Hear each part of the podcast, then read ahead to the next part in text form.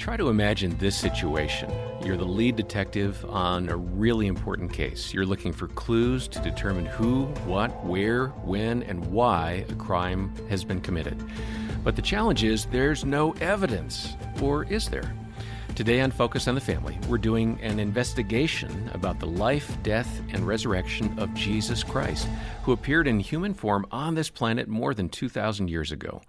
What is the evidence for him? Well, for his claims. Uh, you'll find out. Thanks for joining us today. Your host is Focus President and author Jim Daly, and I'm John Fuller. John, that was a really creative open for the best of 2022 broadcasts uh, we recorded earlier this year. Our guest was J. Warner Wallace, who is a homicide detective, and he has a brilliant perspective on how we can prove the existence of Jesus and believe with certainty that the Gospels and the Bible are true. Absolutely. And uh, when Jim Wallace described his own spiritual investigation to prove or disprove the claims that Jesus made about himself, it was pretty amazing to see how the Lord showed up in a big way to transform his life. And that's the main reason why we want to bring this great content back to you today, because the reality of Jesus and knowing Him personally is life changing and the most important decision you're ever going to make. And you can experience the same transformation for yourself. As we shared before, Jim has been involved in law enforcement for more than 25 years. Before his conversion, he described himself as an actively sarcastic skeptic about God, faith, and the Bible. And I love that because he had an honest approach in saying, prove it. Hmm. And we'll hear more about that proof in the program today. And Jim Wallace wrote about his spiritual journey in a book called Person of Interest Why Jesus Still Matters in a World That Rejects the Bible. And you can learn more about Jim and the book in the program notes. And Jim, here's how you began the conversation with J. Warner Wallace on this best of edition of Focus on the Family. Uh, Jim, it's great to have you here. Well, thanks for having me. Yeah, being, being sarcastic and skeptical is really helpful as a homicide detective in general, right? Now, this you, isn't so, what I was going to ask you, but how has the Lord dealt with your sarcasm? Oh, so, so, so if you assume up front that everyone you're talking to is a liar, somebody will eventually go to jail.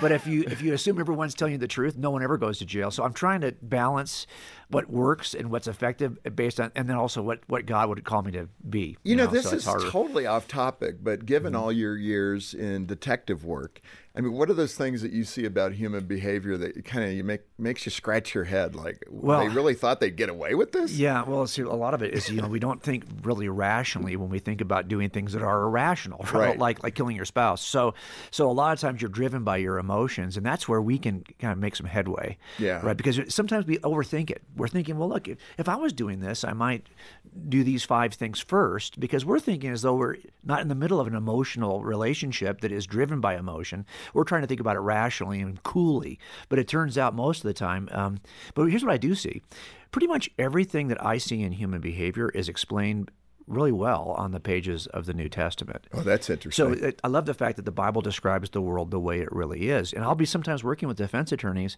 who, who they're so convinced that there's no way that their defendant, I mean, they're truly convinced that the defendant could not do this because for the last 30 years, I work cold cases. This guy has been a deacon in a church. He's been, you know, he's, he's a dentist. He, he's a fireman. Right. He's a, you know, he's a city council person. He's just got a regular life. Yeah. And because they don't understand the enigma of man, you know, the kind of fallen nature design in God's image, but deeply rebellious. They don't understand that dichotomy. They struggle with understanding how someone like this could do right. something like that. Mm. Well, you know, and you know what's interesting too. Uh, so much of the culture right now is debating what's true. That there can't mm. really be an absolute truth. Mm. But my goodness, where do you see that show up in police work? Oh, I mean, absolutely. you either did yeah. it or you didn't do it, and that's absolute truth. Well, and I always wonder: is this shift uh, from objective claims about truth to subjective claims about truth is this going to eventually affect us in the courtroom? And I've been watching. Wow, that's interesting. so you've cases. seen that evolution. Happening. Yeah, because we're, gonna, we're selecting jurors, and I think our questions in the voir dire process are going to. Uh, they always have kind of covered these issues, right? But I think more and more to be able to make to make sure that the jurors we're selecting actually understand that some things are more than a matter of opinion. Even the claim that there is no objective truth is a claim about mm-hmm. truth that's subjective. Right. So it's, it's self refuting. So we have to at least help and only select the jurors that understand this, right? Because otherwise, how would you render a, decision about something that happened in the past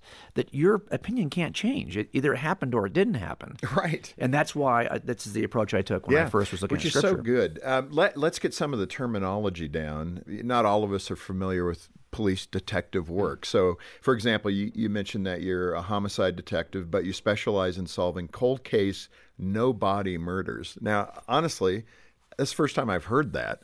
Uh, describe a no body murder. So I think no- I get it. yeah, so a no body murder, uh, often these will go cold because they're first uh, reported as a missing persons case. You know, so this is like where a husband or a business associate, usually though, it's a husband or a, or a wife who kills their spouse and then somehow effectively destroys the body and then says, oh, we had an argument and they just vanished. And so you you never find the body. So, you don't have a body, now maybe got- not even a murder weapon. well, right? exactly. You don't know, and but sometimes they're clever enough to wait three days, and they'll walk into like in our station, they can walk into the front desk. Hmm. So now you're not even calling a police officer to the location. You're walking into the front counter. You're filing a missing persons report. Two days later, it's assigned to a detective. Now we're a week behind this thing. Yeah. And you've had a week to clean the house, to do whatever you want to do. And it's basically a lot harder to solve. And if you never find the body, you have the bigger challenge of number one, demonstrating to a jury that this is a murder and not a true missing. Right. And then number two, demonstrating that this is the guy who did the murder. So you have two, and a lot of DAs just don't want to touch these because they are difficult because there are two things you're trying to prove. And the cold case is a case that it just hasn't been resolved. It could be years, 10 years, 20 years. Some we're hearing in the media now where 30, 40 year old cases are being solved with DNA improvement. Well, and so the, every crime has a statute of limitations except for murder. So if you do a robbery and a number of years go by, I can't go back and reinvestigate that because it closes by statute. But murders don't close; they, They stay, stay open. And so uh, my cases are like um, we just did a case two years ago. It was um, 1972. I remember the case. My dad had the case. He was a homicide detective also, and he. I remember I was about 10 when this 10 year old went missing and um, it, it shook our community. And my dad was kind of paranoid about it, you know, because you know for his own kids. And so I remember the case, and we didn't. So well, I think I opened it in 2003. I think I found the DNA in 2006 or seven. We submitted it right away. It had no hit on the kind of predator database we have in California. And then, uh, luckily, uh, Ancestry DNA started to emerge. it's helping to solve some problems. It's solving it? some. That's why I always thank people for uh, searching for their family members with DNA because it eventually means I can take some of your family members to jail. So, so Hopefully not, but who yes, knows? but You that never does does does help. Describe person of interest. That's another term. I think I know what that means, but help us all better understand that legal term. Yeah, so this is really something that I think emerged more after 9 11. You started to see a lot of it with the federal agencies looking at persons of interest in certain kinds of investigations. Almost always, this ends up being somebody who you suspect is your candidate for the crime, but you just don't want to necessarily put the word suspect on them yet. But it could also be a witness. Maybe you're looking for, so we have no leads at all yet, but we did hear that there was somebody standing over here. That's a person of interest to us. We want to be able to interview that person. So it can sometimes be a witness. Yeah. But it just means that it's somebody who is another domino that's important to tip over in a series of dominoes leading to an arrest. Yeah. In, in that regard, you used a methodology that you're trained in as a detective, fuse and fallout. Right. So describe that and how you applied that to this pursuit of is Jesus who he said he was? Yeah, so would, this is kind of like timelining, optimal timeline, different things to see. You know, uh, is this guy was he in town when this crime occurred? You know, you're you're putting things in place in a timeline. But when we're in front of juries, this is where your weird background comes into play. So I was, my dad was a detective, but I didn't think I would be a detective. I, I thought I would be an artist or an architect. And so I got my bachelor's degree in design and I got my master's degree in architecture at UCLA. And I was working in Santa Monica when I decided to leave that and work in my dad's profession. But when I got to doing jury trials, uh, that kind of approach, that visual approach to making claims, kind of came back up. And so I know I needed to show timelines to jurors. So I just envisioned the missing on the day of the missing persons. If this is a murder, that's a bomb that exploded. Uh, uh, angry, he was angry. He did something he shouldn't do. But every bomb has a fuse that burns toward the explosion. And after the explosion, there's fallout everywhere, all over the blast radius. So what we do in front of a jury is we visualize this fuse this is all the tension that's rising in the relationship. Yeah, this over is days, him, weeks, Yeah, he's preparing to do something he shouldn't do. He's buying the stuff he's going to use to kill her or to dispose of her. Yeah, this is the stuff you do before a crime. Mm-hmm. And then the day happens, and then you've got all of this activity afterwards. This is the blast radius, the fallout, that kind of gives you away. because you know people don't do that. You're destroying your wife's property like you think she's never coming back. Well, what if she's just run off, why would you destroy her property unless you know she's not coming back? Yep. So you kind of do things that tip the hat, and so that's what we're doing here in front of a jury. It's fuse and fallout, fuse and fallout. So what I've envisioned here is if there was no New Testament, no evidence in a crime scene, if I don't trust anything the New Testament tells me about Jesus, is there enough evidence in the fuse and fallout of history to show me what happened in the first century, even if I had nothing from the crime scene, if I had nothing hmm. From the New Testament? Now, of course, I think that all the information about Jesus has to come from the New Testament, but I'm just taking an approach that should reflect what's in the New Testament if Jesus is who he said he was. Now, let me ask this hmm. question because some are probably thinking it. Why did you even come up with this idea? I mean, what was happening? He said, ah, I wonder if I apply my detective skills to something that happened 2,000 years ago, if it would work. I mean, well, what, what, was the motivation? Well, we got into this church. Uh, you know, my, my wife thought, well, we've got kids now, and they're you know like six and eight, or it's five and seven. Should we raised him in the church. And I thought, mm, yeah, no. I mean, I, I wasn't raised in the church. Um, and I turned out pretty well. Yeah, of course. can, we always think that, right? Oh, yeah. You know what I was going to say. I'm going to say that for sure. But but so I thought, I don't really have a desire to, but I love my wife. And if you want to raise kids in the church, and she was kind of a cultural Catholic growing uh-huh. up, we didn't own a Bible, and she never read a Bible and never read a New Testament. We didn't understand what the gospel was. That wasn't part of our life. We you never really heard it said that way.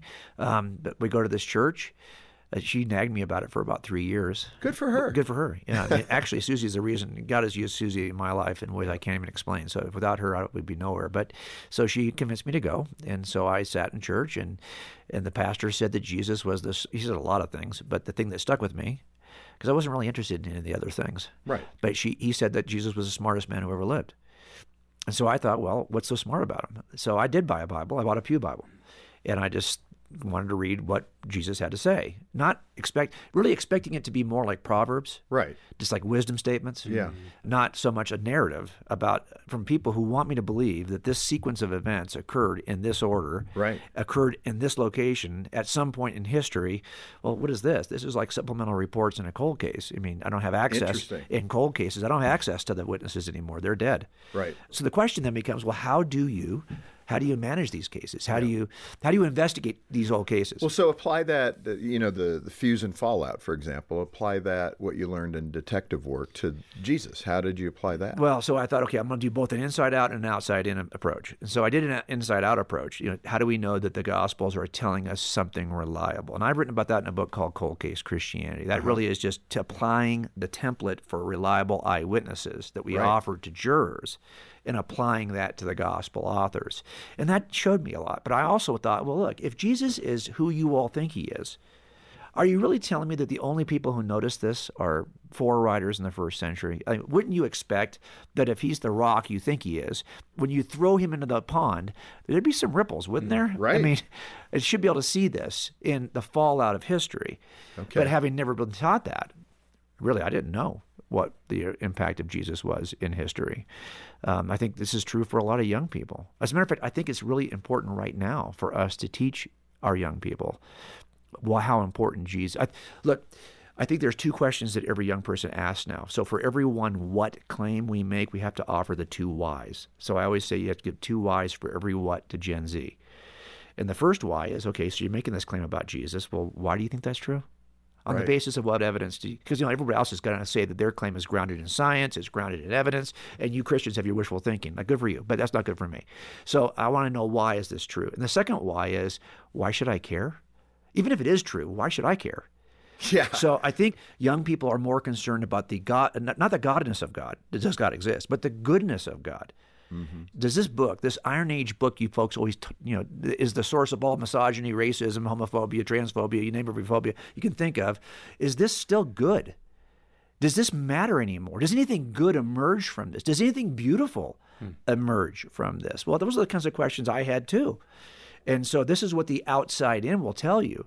Because if the outcome, if the impact of Jesus is evil, then why would you want to examine it? Right. But if this is something that's is a source of all beauty, well, then it might matter. Uh, Jim, you point out how uh, several significant developments in ancient history allowed for the incredible dissemination of the gospel and the exponential growth of Christianity. Start with the developments of language and writing, why that is so important at that moment. Yeah. I, so a lot of the times when I'm investigating a fuse, I'm answering my own skeptical questions because I'm anticipating that the jury is probably going to have similarly skeptical questions. Uh-huh. So when I'm examining the fuse and history that leads up to the appearance of Jesus in the first century, I'm examining really my own skepticism. So I had a skepticism about a number of things, but one of them was just this question: if, if Jesus really is God, why wouldn't He just come now when we've got social media and iPhones and we can, you know? So why, wouldn't it be a better time to come now? Like, why does He come when He comes? But it turns out that the uh, cultural shifts and the, the, progress of culture and technology actually does mm. benefit the first century in terms of disseminating information historically. So, for example, you know, you don't, you can't really, if you can't express the and articulate the detail of the Jesus story because you don't have the letters in place yet. You don't have an alphabet in place yet. If you're mm. just using hieroglyphics to, for example, describe the Sermon on the Mount, well, good luck with that. Right. It's not going to be easy to do. But but once you have an alphabet, an alphabet that's widely distributed across the entire region, mm-hmm. like the Etruscan alphabet, which is adopted by Rome, and then as Rome conquers the entire known world, it exports the Etruscan alphabet. And you have, you know, uh, Koine Greek, which is being used by the Romans. You have, have, papyrus, which is much easier to transport than, so for example, clay tablets right. or, or stone. So these things emerge in time until by the time Rome is in power, and has organized, and roads are in place. There's a 200 year period of peace called the Pax Romana that occurs uh, and allows for the Roman Empire to spend money on things it used to spend on war. It now began to spend on infrastructure hmm. like roads. Yeah, so forty-seven thousand miles. Exactly, that caught my attention. It has connected no all of these other empires. Like the Persians also had great roads, but now the Roman Empire makes sure that all roads lead to Rome. That's not actually is one of the goals of, of the Roman Empire, and they even connected the Silk Road from China. So now you got access by way of. As a matter of fact, the very if you read John's Revel- book of Revelation, there are a couple of churches that John is talking about in the first chapter that Paul planted by using roads that were not even available to Paul the 100 years earlier.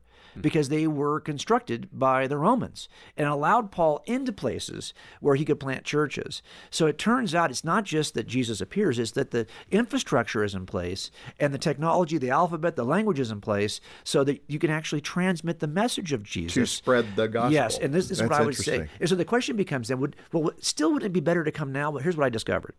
What I discovered is that let's say we do this interview and we it's viewed by a million people.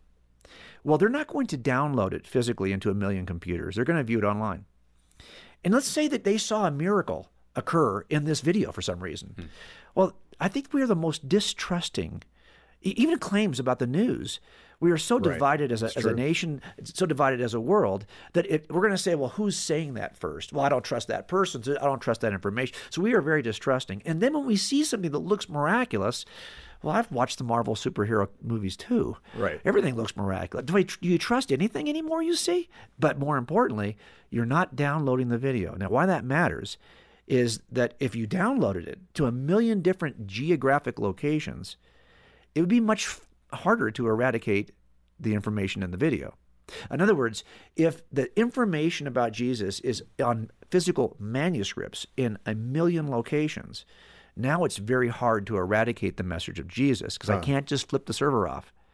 So it turns out if you're going to come and you want to have lasting historical impact, you want to come at a time when, when information is disseminated materially, not mm-hmm. digitally. No, that's good. You, you also mentioned uh, uh, human beings being hardwired to believe in God. Um, I think that, but I probably think it more so than before I became a Christian.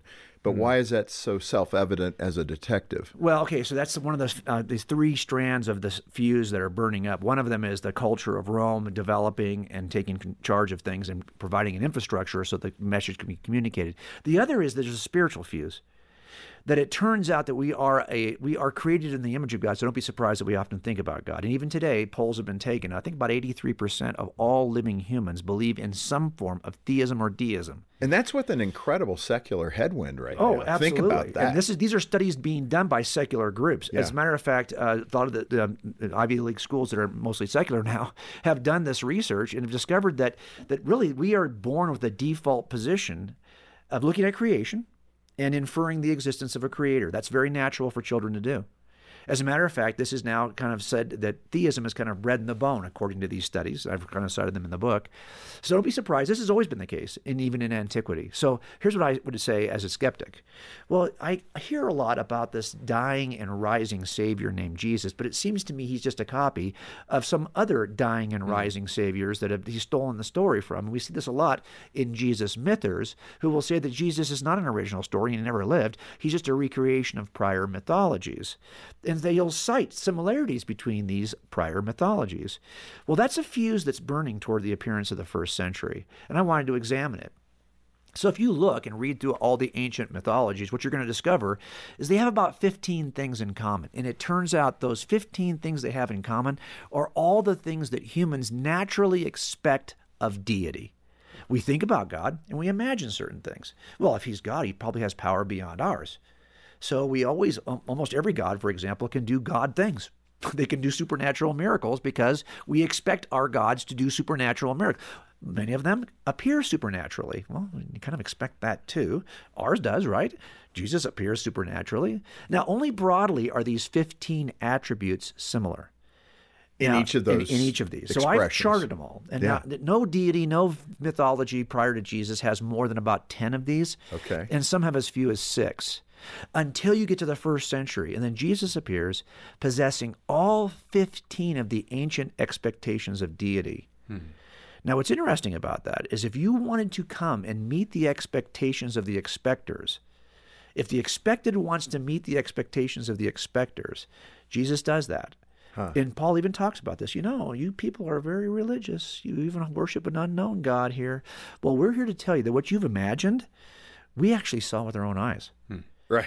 And so he's comparing the myths of humans. Now, when I say myth, I mean the stories of deity to the myth written by God, as C.S. Lewis says. Not a fiction, but a claim about God that is from the mind of God, from the mind of poets and ancients and expectors to the mind of the expected. That's the difference in Jesus. And so you see that, yeah, he shows up at a time in history when the ancient groups, the vast majority of ancient myth worshippers, are still worshiping the ancient myths with common expectations. And Jesus meets these. Mm-hmm. So all the similarities between Jesus and other deities, they're not that similar, first of all. I mean, yeah. just broadly similar. But they end up being evidence for Jesus, not an evidence against him. Mm-hmm. When you put it in context like that, the exchange of Jesus with the woman at the well, I mean, you, you, get a little sense of God's frustration there. Woman, I'm standing right in front of you. I am the water. but what's great about it is that we share these expectations. And even the modern scientific and sociological experiments we're doing right now demonstrate that created beings have expectations of the creator it's been going on for thousands of years. Mm-hmm. And Jesus meets most robustly all of those expectations. And that's not by coincidence. He's the only one in the history of anyone who claimed to be God who actually has all 15 of the characteristics. Like Buddha, for example, has 10. Right. No, that's a 15. really interesting observation that he fulfilled even that you know, right. mythology. That's right. That Jesus is the fulfillment he's the, he's of the actual reality yeah. that you've been imagining in parts and pieces. That's right. In all those expressions. That's so fascinating. Let me ask this question, Jim. Uh, do you feel if you had to go in front of a jury today on the trial basis of Jesus' existence, you think you'd win the case? Well, here's what I always say you win hmm. tr- juries, trials, not in opening statements, not in the evidence show, not in closing arguments. You win cases in jury selection. Sorry, it's just the case. So I would say to anyone listening, if you feel like, hey, I've been sharing the gospel with people, it's about jury selection. And I, I can't put people on a jury who have presuppositional biases or reasons to reject a truth claim that aren't evidential. So I make sure we, we have a voir dire process where we select the jurors and we eliminate the jurors who are biased against us on either side. On either side. So the question I would say is uh, are you taking the time? Are you praying about this? Are you asking God to soften the heart of the potential juror before you begin to present a case? Because it turns out you can present a case to a juror who's already biased against you, and it's not going to go very far. And I can't soften the heart of my hearers. Only God does that. God calls, and then we deliver a message, and people respond. So I always say, yes, don't get frustrated though. I think this case is more than sufficient. This case is very compelling. But there will still be people who will resist it. But it has more to do with jury selection than does the strength That's of the case. really interesting. And that brings us to the conclusion of the first part of our Best of 2022 conversation with J. Warner Wallace. And we're really looking forward to sharing part two with you next time. Uh, by the way, this is Focus on the Family with Jim Daly, and I'm John Fuller. John, I strongly recommend that our listeners get a copy of this wonderful book, Person of Interest Why Jesus Still Matters in a World That Rejects the Bible. As Jim mentioned a moment ago, a lot of young people, Gen Z and Gen X, are wondering about the validity and worth of the Bible, and we need to be equipped to answer their questions. And one way to do so is with Jim's book. Send a gift of any amount to Focus on the Family, and we'll put a copy into your hands. You can share this with your children or a friend, and maybe get a copy for your church library as well. The place to start is our phone number. That's 800 232 6459. 800, the letter A, and the word family. Or donate and get the book. We've got all the details in the show notes. And let me share a final thought with the listeners. This is a critical time for Focus because we raise a significant portion of our annual operating budget uh, with these year end gifts. And I'm so thankful for the faithful support and prayers of our friends. But if we haven't heard from you in a while, or maybe you've never given to the ministry, can I encourage you to donate today? A monthly pledge would be great, or a one time gift. Anything you can do will be so helpful in helping others. And we deeply appreciate your ongoing partnership with us. We'd love to hear from you, and uh, the number is 800, the letter A, and the word family. Or stop by the program notes for all the details. On behalf of Jim Daly and the entire team, thanks for joining us today for Focus on the Family. We'll have more insights about the global impact of Jesus Christ from our guest, J. Warner Wallace, next time as we once more help you and your family thrive in Christ.